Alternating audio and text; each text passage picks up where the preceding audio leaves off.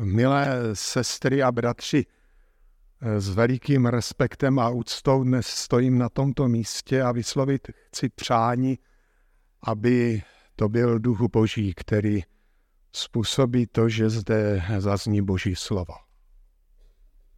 Musím přiznat, že obdivuji každého, kdo sem dokáže přijít a přinést poselství, které sestavil, napsal.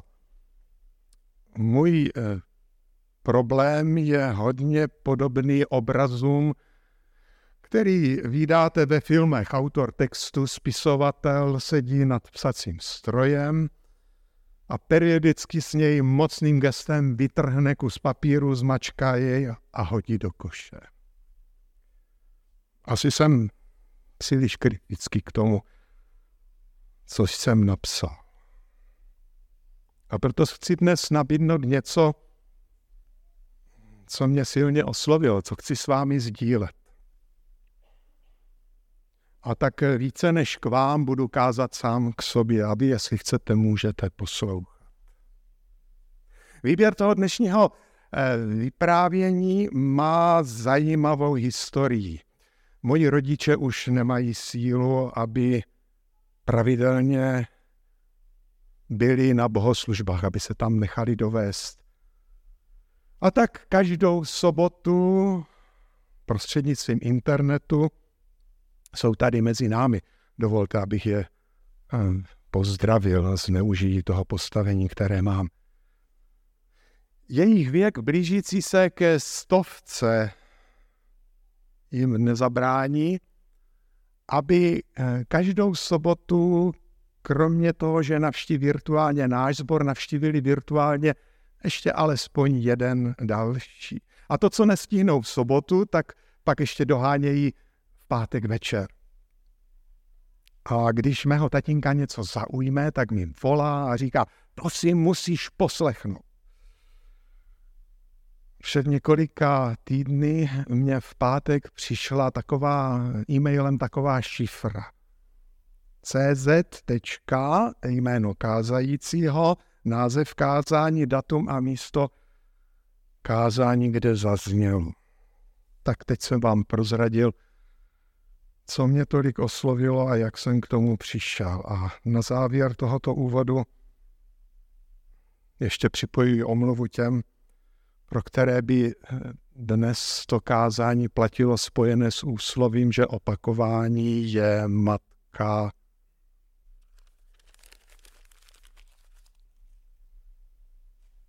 Je to.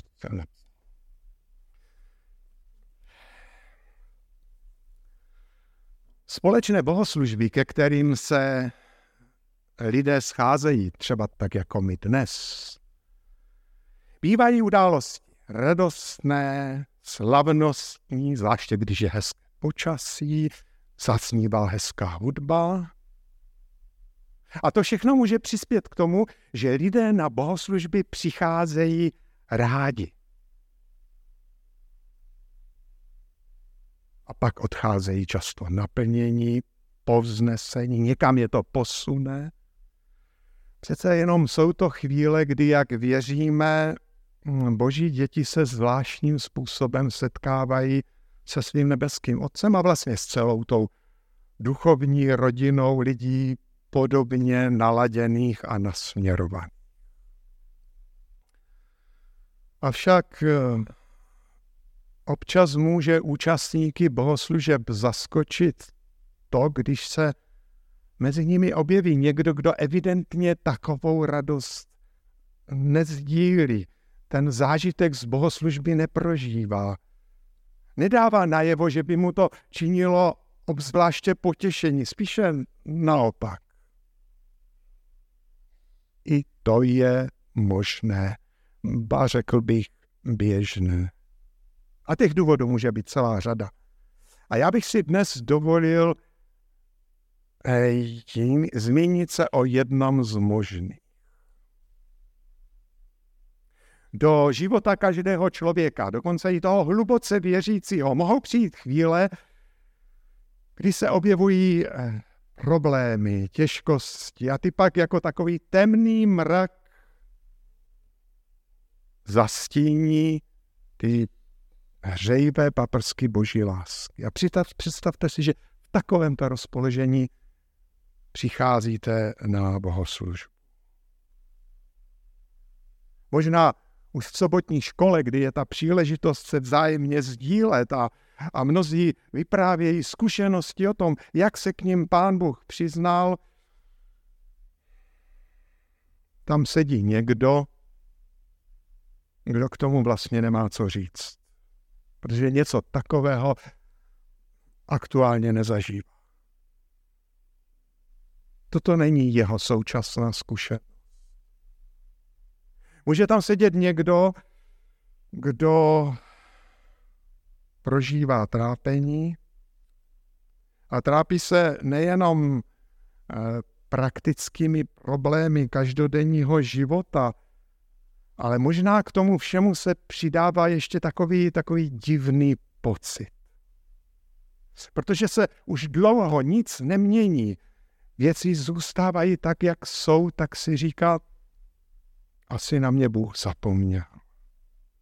Bůh na mě nereaguje, neodpovídá na moje modlitby, nechává mě samotného. Zažili jste někdy takový stav? Není to nic nového. I Bible nám eh, připomíná příběhy řady lidí, kteří přestože byli věřící a Boha znali, dostali se do takových situací a úplně si s tím nevěděli rady. A jedno takové trápení podle svědectví Bible prožívala i jistá mladá žena. Upřímná, hluboce věřící. A přesto by sama sebe charakterizovala se spíše jako, jako nešťastnou. Pravidelně se zúčastňovala bohoslužeb. Bohoslužeb, které si ostatní pochvalovali a možná je naplňovali radostí. Jí však radost nepřinášeli. A tak bych vás chtěl pozvat, abyste se spolu se mnou zaposlouchali do jejího příběhu a já ho budu číst tak, jak je zaznamenaný ve starém zákoně. Je to v první knize Samuelově, v první kapitole a tam budeme číst prvních 20 veršů. První kniha Samuelova, první kapitola od prvního verše. A ten příběh začíná nejdříve zprávou o jejím manželovi. Byl jeden muž v Ramajím Sofimu z, z Efraimského pohoří, jmenoval se Elkána. Byl to Efratejec, syn Jerocháma, syna Elihua, syna Tochua, syna Sufova. Vidíte, když židé někam spěchali, nesměli se pozdravit, protože měli si co říct. Ten měl dvě ženy. Jedna se jmenovala Chana a druhá Penina. Penina měla děti, Chana děti neměla. Ten muž putoval rok co rok ze svého města, aby se klaněl hospodinu zástupu a ovětoval mu v šílu.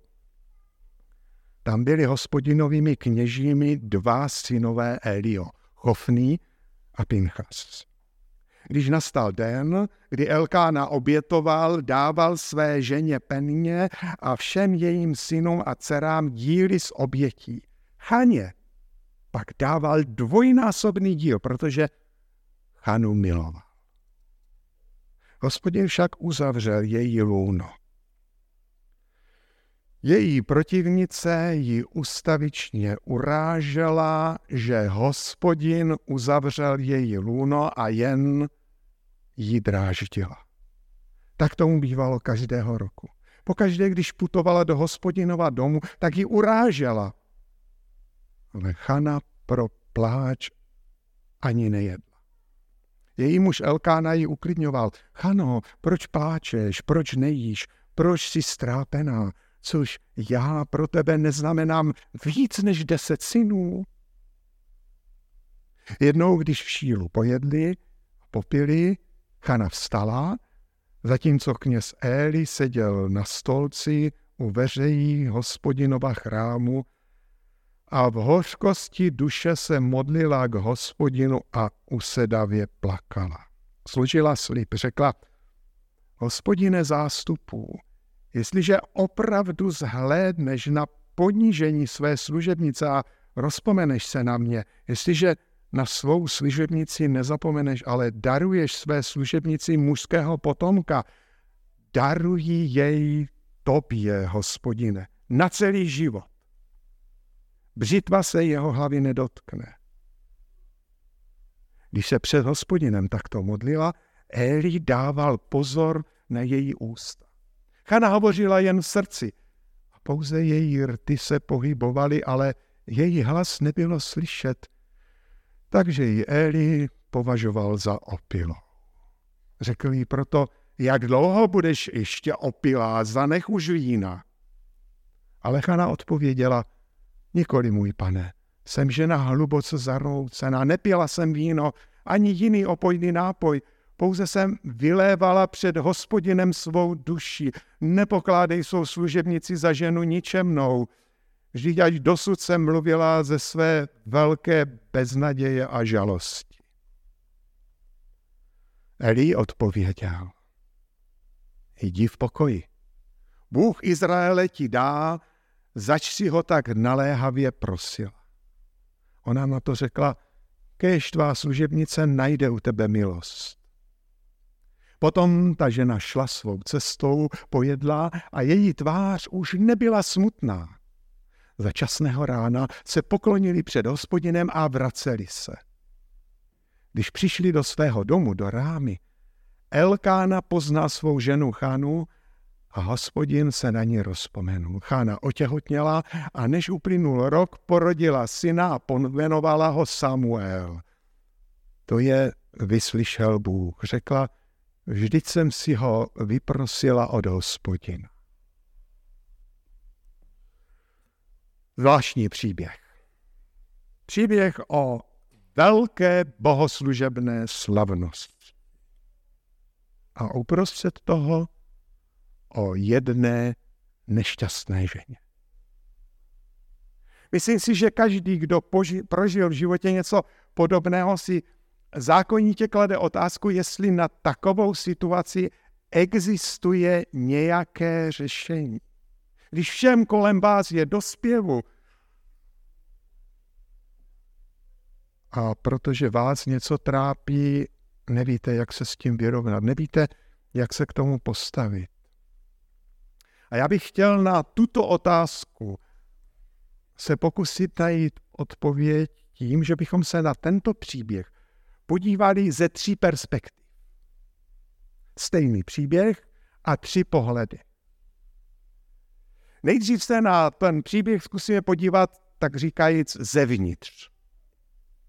Ze samotného dějí, tedy očima toho, kdo podobně jako Chana prožívá utrpení, trápení a má pocit, že je na to sám. Potom bychom zkusili druhý pohled, ten zvenku, pohled lidí, kteří stáli tam někde blízko, ale byli okolo. A nakonec bychom se alespoň na chvíli zkusili eh, na tento stejný příběh podívat ze třetí perspektivy, z hora, z boží perspektivy. A tak začněme tím pohledem zevnitř. Z pohledu, jak to prožíval samotný aktér, v našem případě to byla Chana. Zkuste se znovu vžít do toho, jako byste tam byli. Jak to asi prožívala. Svatyně v Šílo, velkolepá slavnost, velká bohoslužba. Chana tam přijde se svojí rodinou, ale už když přichází, tak se jí srdce svírá a je celá utrápená, nešťastná, vůbec jiný dospívá. Mimochodem, tam bez sporu zaznívají krásné zpěvy, ale jí do zpěvu není. Na těch bohoslužbách se sešla celá řada rodin, všude je plno radostí, všude je možná podobně i jako v našich modlitebnách, slyšet děti. Dětský smích. A to je ten To je ten zvuk, který bodá jako dýka do srdce. Dětský smích. To je přece krásný zvuk. Ale jí připomíná, že všechny ženy kolem ní dostali od Pána Boha ten krásný dar být maminkou, mít své děti, ale ona nic. A tak se jí v hlavě převalují myšlenky. Proč zrovna jí je to odepřeno? Zapomněl snad na ní pán Bůh? Nebo dokonce, že by ji za něco trestal? A tak vzpomíná. Jak kdysi dávno, na počátku dějin, Bůh Adamovi a Evě slíbil, že jeden z jejich potomků bude nakonec tím zaslíbeným zachráncem celého světa. A většina izraelských žen po staletí očekávala, že právě ten jejich chlapeček by, až vyroste, mohl být tím, o kterém pán Bůh na začátku mluvil. Ale Chana ví, že její potomek to nebude, protože prostě žádného nemá. Jakoby najednou měla pocit, že Pánu Bohu, společnosti, lidstvu vlastně nemá co dát, nemá co nabídnout. A tak ten sedmý verš říká, že z toho byla tak nešťastná, že propláč ani nejedla. A pokud jste dávali pozor, když jsme ten text česli, tak jste si museli všimnout, že něco takového neprožívala teď poprvé. Že to nebyla taková chvilková, okamžitá nálada, která ji potkala. Podle toho textu už to prožívala několik let. Už několik let bezvýsledně prosila Boha o dítě, aby mohla být užitečná. Když se nad tím zamyslíme, ona to nemusela myslet sobecky. Já chci mít. Ne, ona chtěla něco, co mohla nabídnout. Jak by mohla být užitečná. A tak se modlí. A už to trvá příliš dlouho. Ten citovaný sedmý verš eh, říká, že to nebyl zřejmě ojedinělý případ, protože takto do chrámu chodívala. Je tam napsáno, to bylo tak každého roku. Zkuste si to představit. Rok co rok přichází se svým manželem tehdejších komplikovaných vztazích s jeho druhou ženou. To situaci vůbec nepřispívalo. A text nám neřekne, jak dlouho tam chodila. Dva, tři, pět, sedm, deset let? Víte, trpělivost je dobrá, veliká křesťanská ctnost, ale když něco trvá dlouho, co s tím? Celá léta se modlí.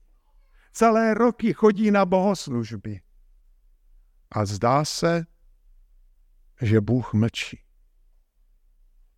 A to jen její zármutek prohlubuje.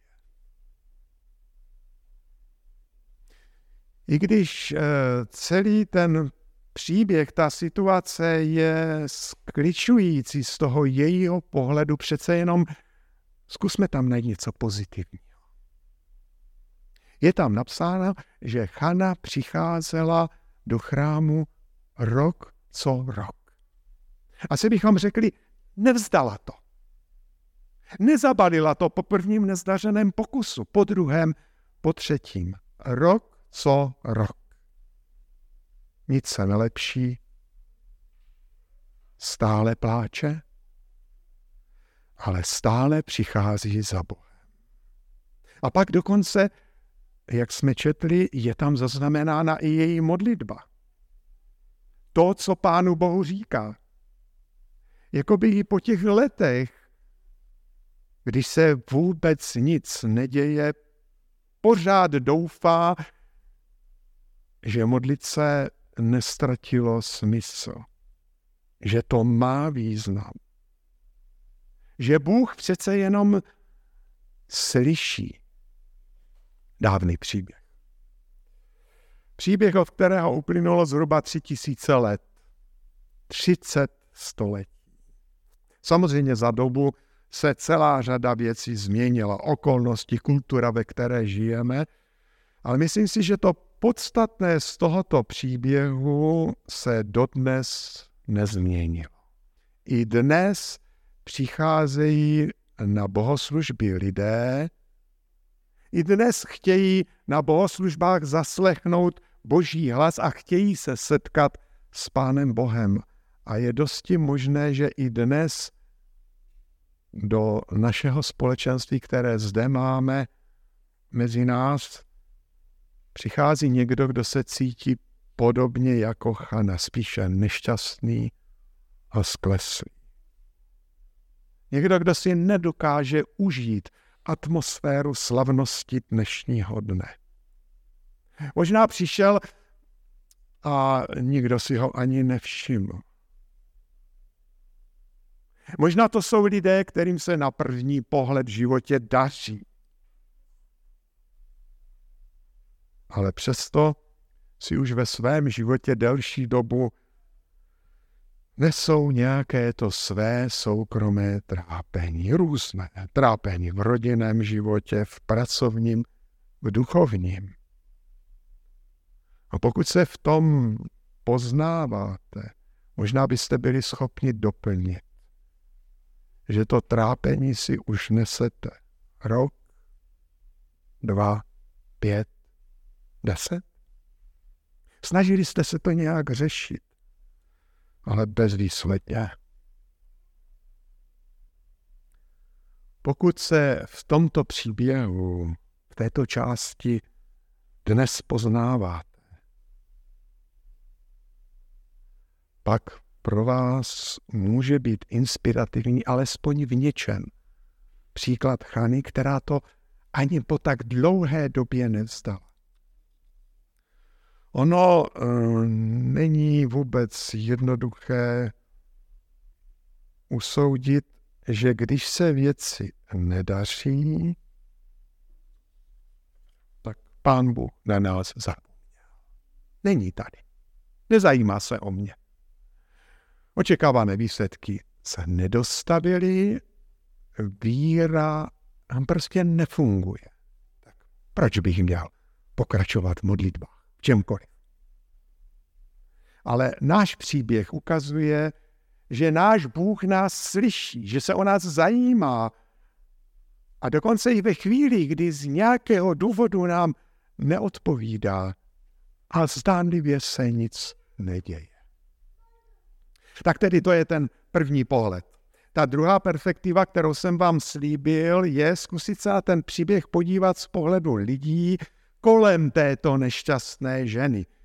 Kteří se sami o sobě e, trápení neprožívají, ale jsou svědky toho, že to prožívá někdo jiný.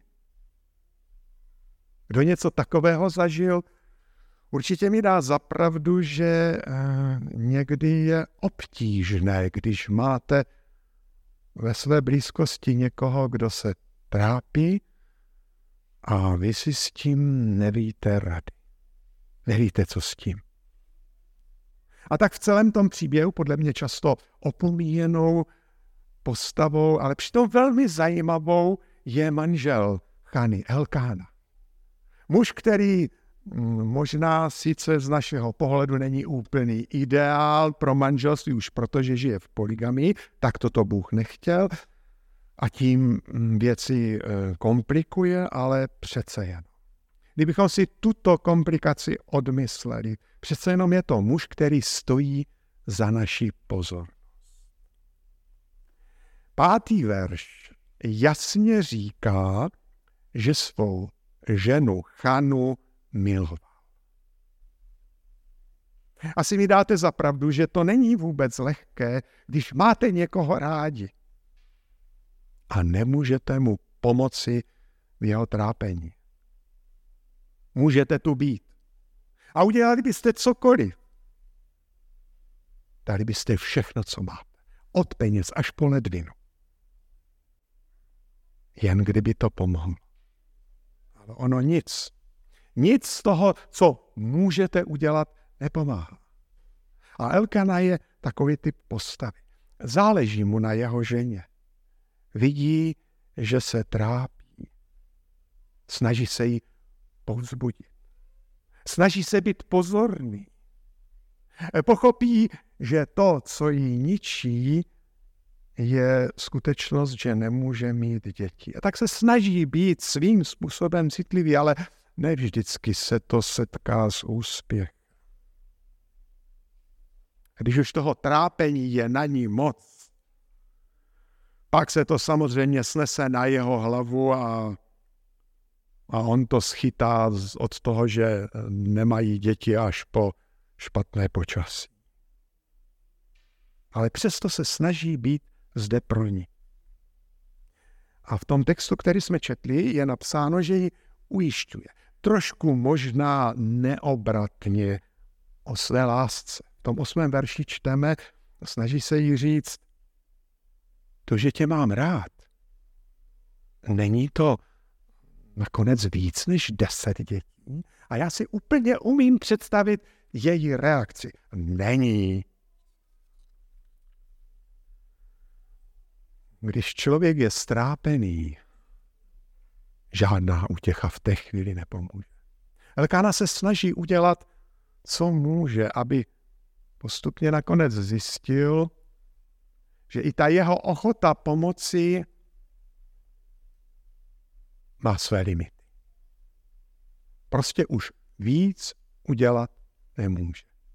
Ale i tak je zásadní postavou v jejím životě. Je to člověk, který jí je na blízku, o kterého se může opřít. Ale Elkána není jediný v té druhé perspektivě těch, eh, v tom příběhu, kteří jsou v okolí trpící Chany. Je tam ještě žel ta druhá manželka. Hm, a tady je to eh, komplikovanější. Penina Jméno, které v překladu znamená perla.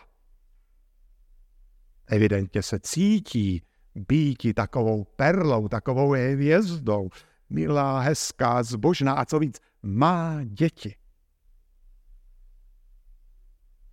Bůh ji žehná.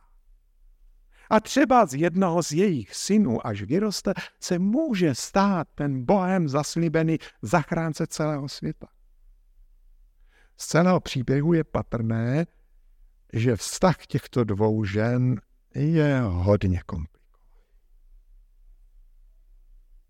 Je tam napsáno, to čteme v tom šestém verši, že kvůli její neplodnosti Penina Chanu ustavičně urážela.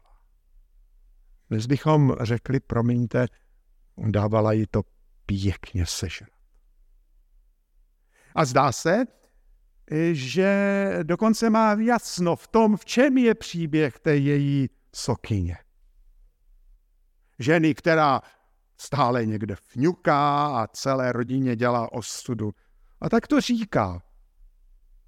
No přece hospodin uzavřel její lůno. To byl boží zásah, což má jasný výklad. Chana má v duchovním životě nějaký problém toto bude boží trest. No a v té druhé perspektivě toho pohledu na ten náš příběh je tam ještě třetí postava.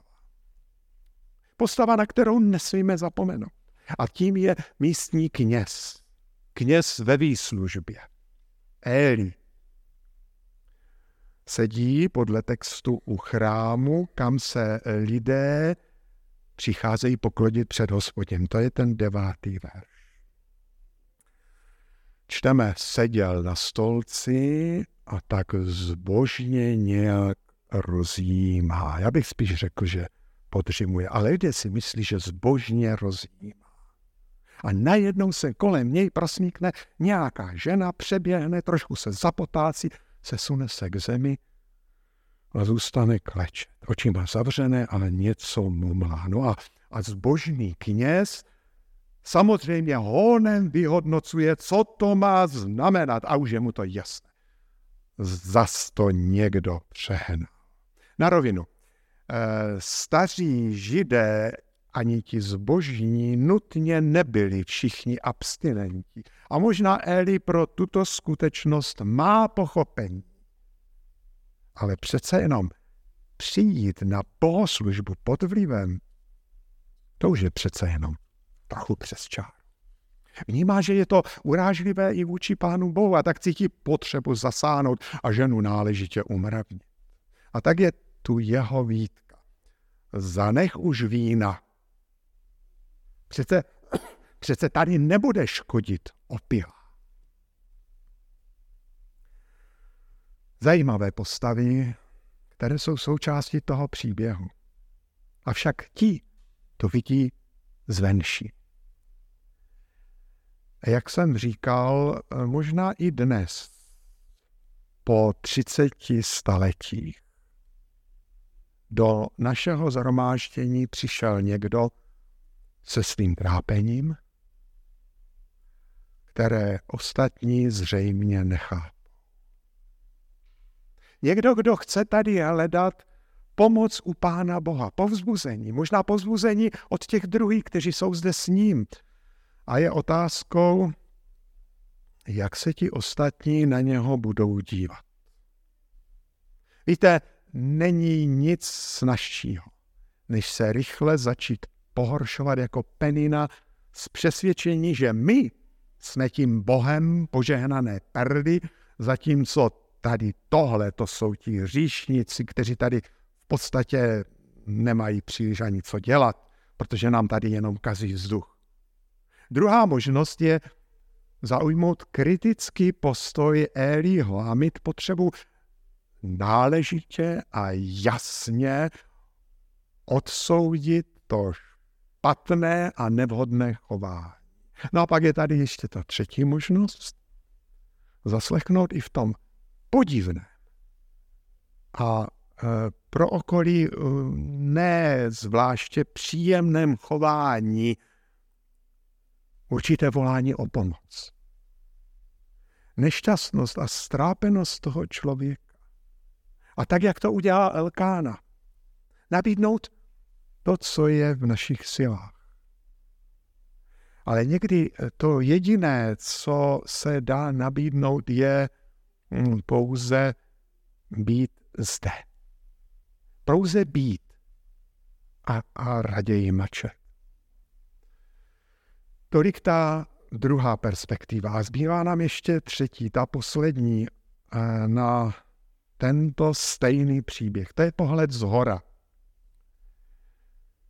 E, jak už jsem říkal, e, situace Chany z toho jejího pohledu, její trápení nemá řešení. Sama už neví, co by mohla udělat jinak, aby se věci dali do pořádku. Věděla sice, že má milujícího muže, muže, který je tady pro ní, ale ani jeho láska není řešením jejího problému. A tak nám ten příběh nabídne třetí perspektivu, která eh, nám připomíná, že Chana je nejenom něčí manželka, něčí dcera, něčí sousedka, členka tehdejšího církevního společenství, ale že Chana je především božím dítětem dítětem, které není o nic horší než ostatní. Někým, na koho Bůh nezapomněl. To první, co jí to mělo připomínat, vlastně celý život, je už její jméno, které dostala jako malá holčička od svých rodičů. Chána.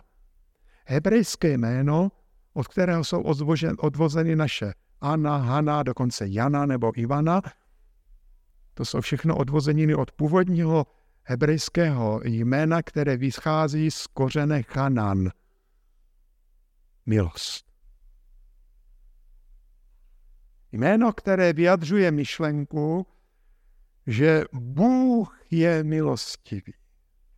Bůh dává lidem milost i tehdy, když si ji vůbec nezaslouží. A právě boží milost, tedy ta úplně nezasloužená boží přízeň, se měla v životě této ženy projevit. Nevím, jak by příběh vypadal, kdyby se odehrál trochu jinak. Je možné, že kdyby se jí narodilo vytoužené dítě, řekněme, do roka po svatbě, možná by to bylo bráno jako samozřejmost. Takhle přece věci fungují.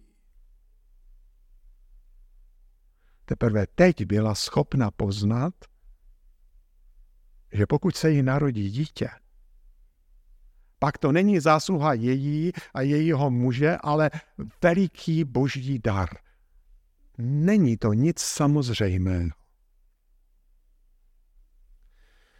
Podle biblického příběhu se toho dne v Šílo sešlo um, mnoho lidí.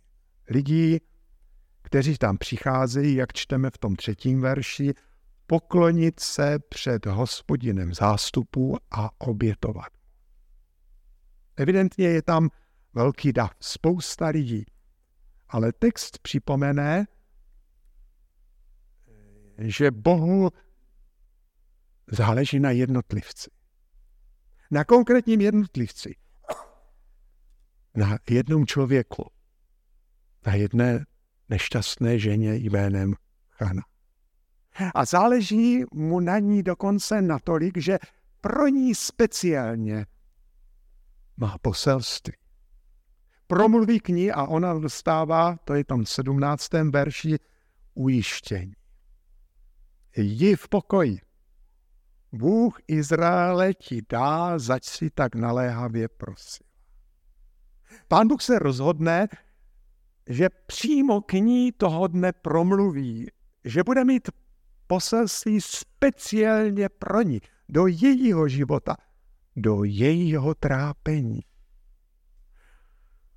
A co je možná překvapivé, je skutečnost, koho si k tomu pán Bůh použije. On to neřekne přímo.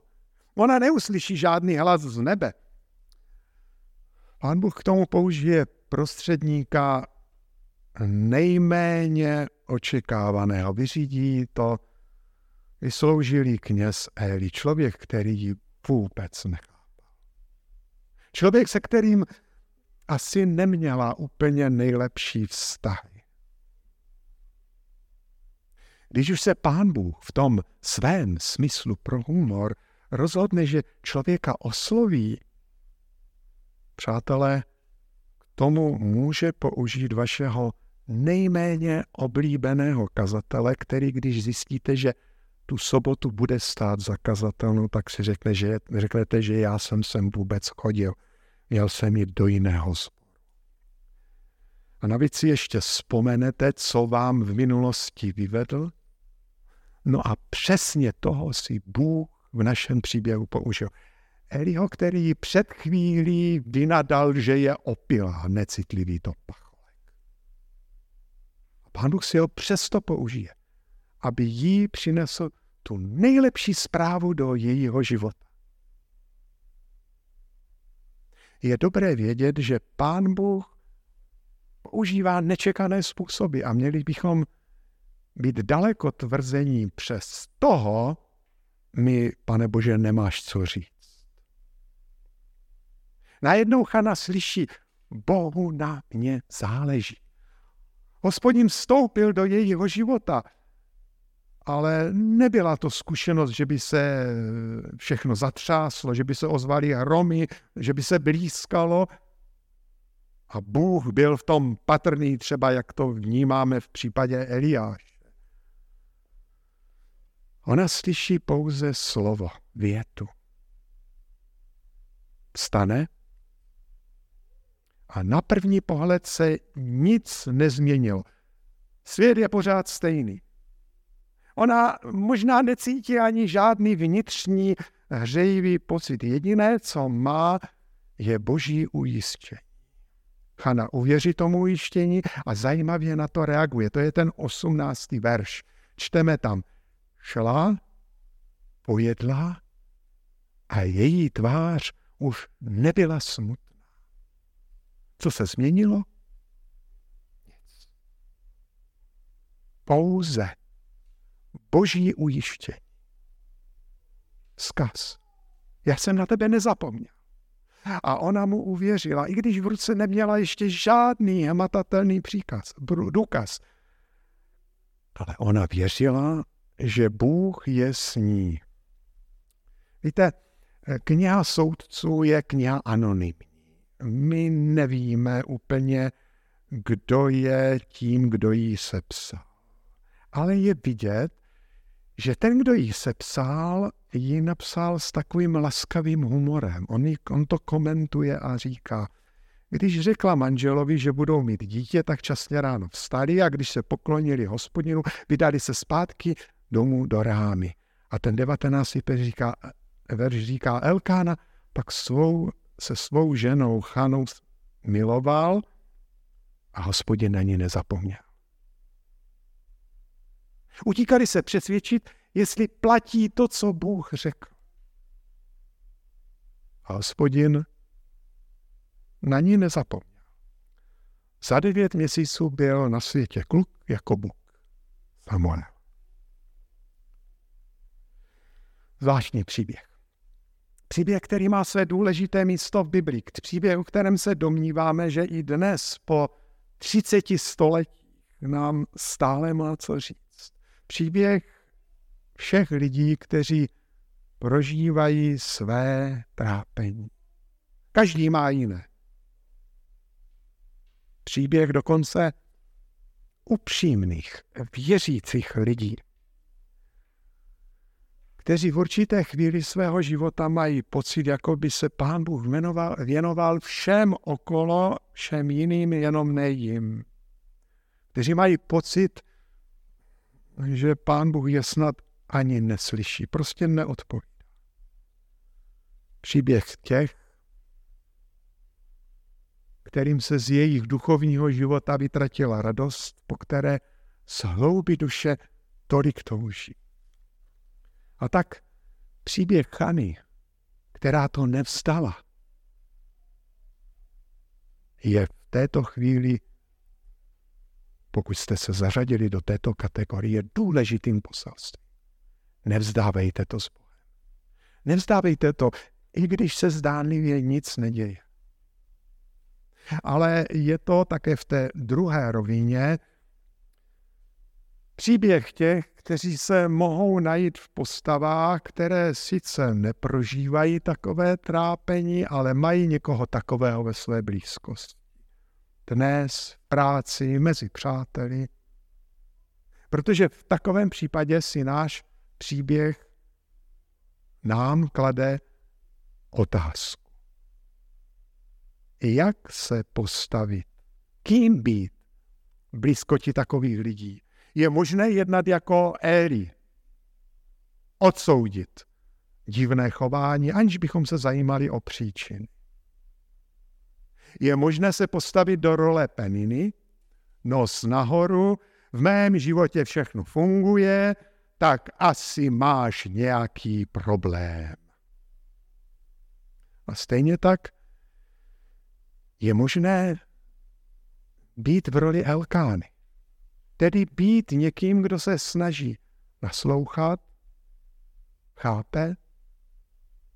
Do někdy také musí i zatnout zuby a vydržet toto všechno a být na blízku, i když už víc udělat nemůže. Ale bez ohledu na to, do které z těchto tří kategorií byste se dnes zařadili, myslím si, že to nejdůležitější je právě ta třetí perspektiva, kterou ten příběh vrcholí, příběh z ho, pohled z hora. Bůh na nikoho, kdo se dostane do trápení, nezapomíná. Na každém jednotlivci mu záleží. Ne vždy budeme rozumět tomu, proč v našem životě právě teď Bůh mlčí. Proč někde se věci řeší rychle a jasně a někde dlouho se neděje vůbec nic a my nemáme žádnou odpověď. Ten příběh nás ujišťuje, že Bůh i v takových chvílích je nám na blízko a dokonce je ochotný k nám promluvit. Byť nás někdy překvapí, koho k tomu použije. Ale když Bůh promluví a vstoupí do našeho trápení, začnou se dít věci. Možná ne hned, okamžitě, ale přece. A tak ten starý, dávný biblický příběh je i po staletích ujištěním, že podobně jako Chanu, i nás může Bůh zapojit do toho svého velkého plánu. A může nás použít, abychom byli požehnáni celému světu i našemu okolí. Amen.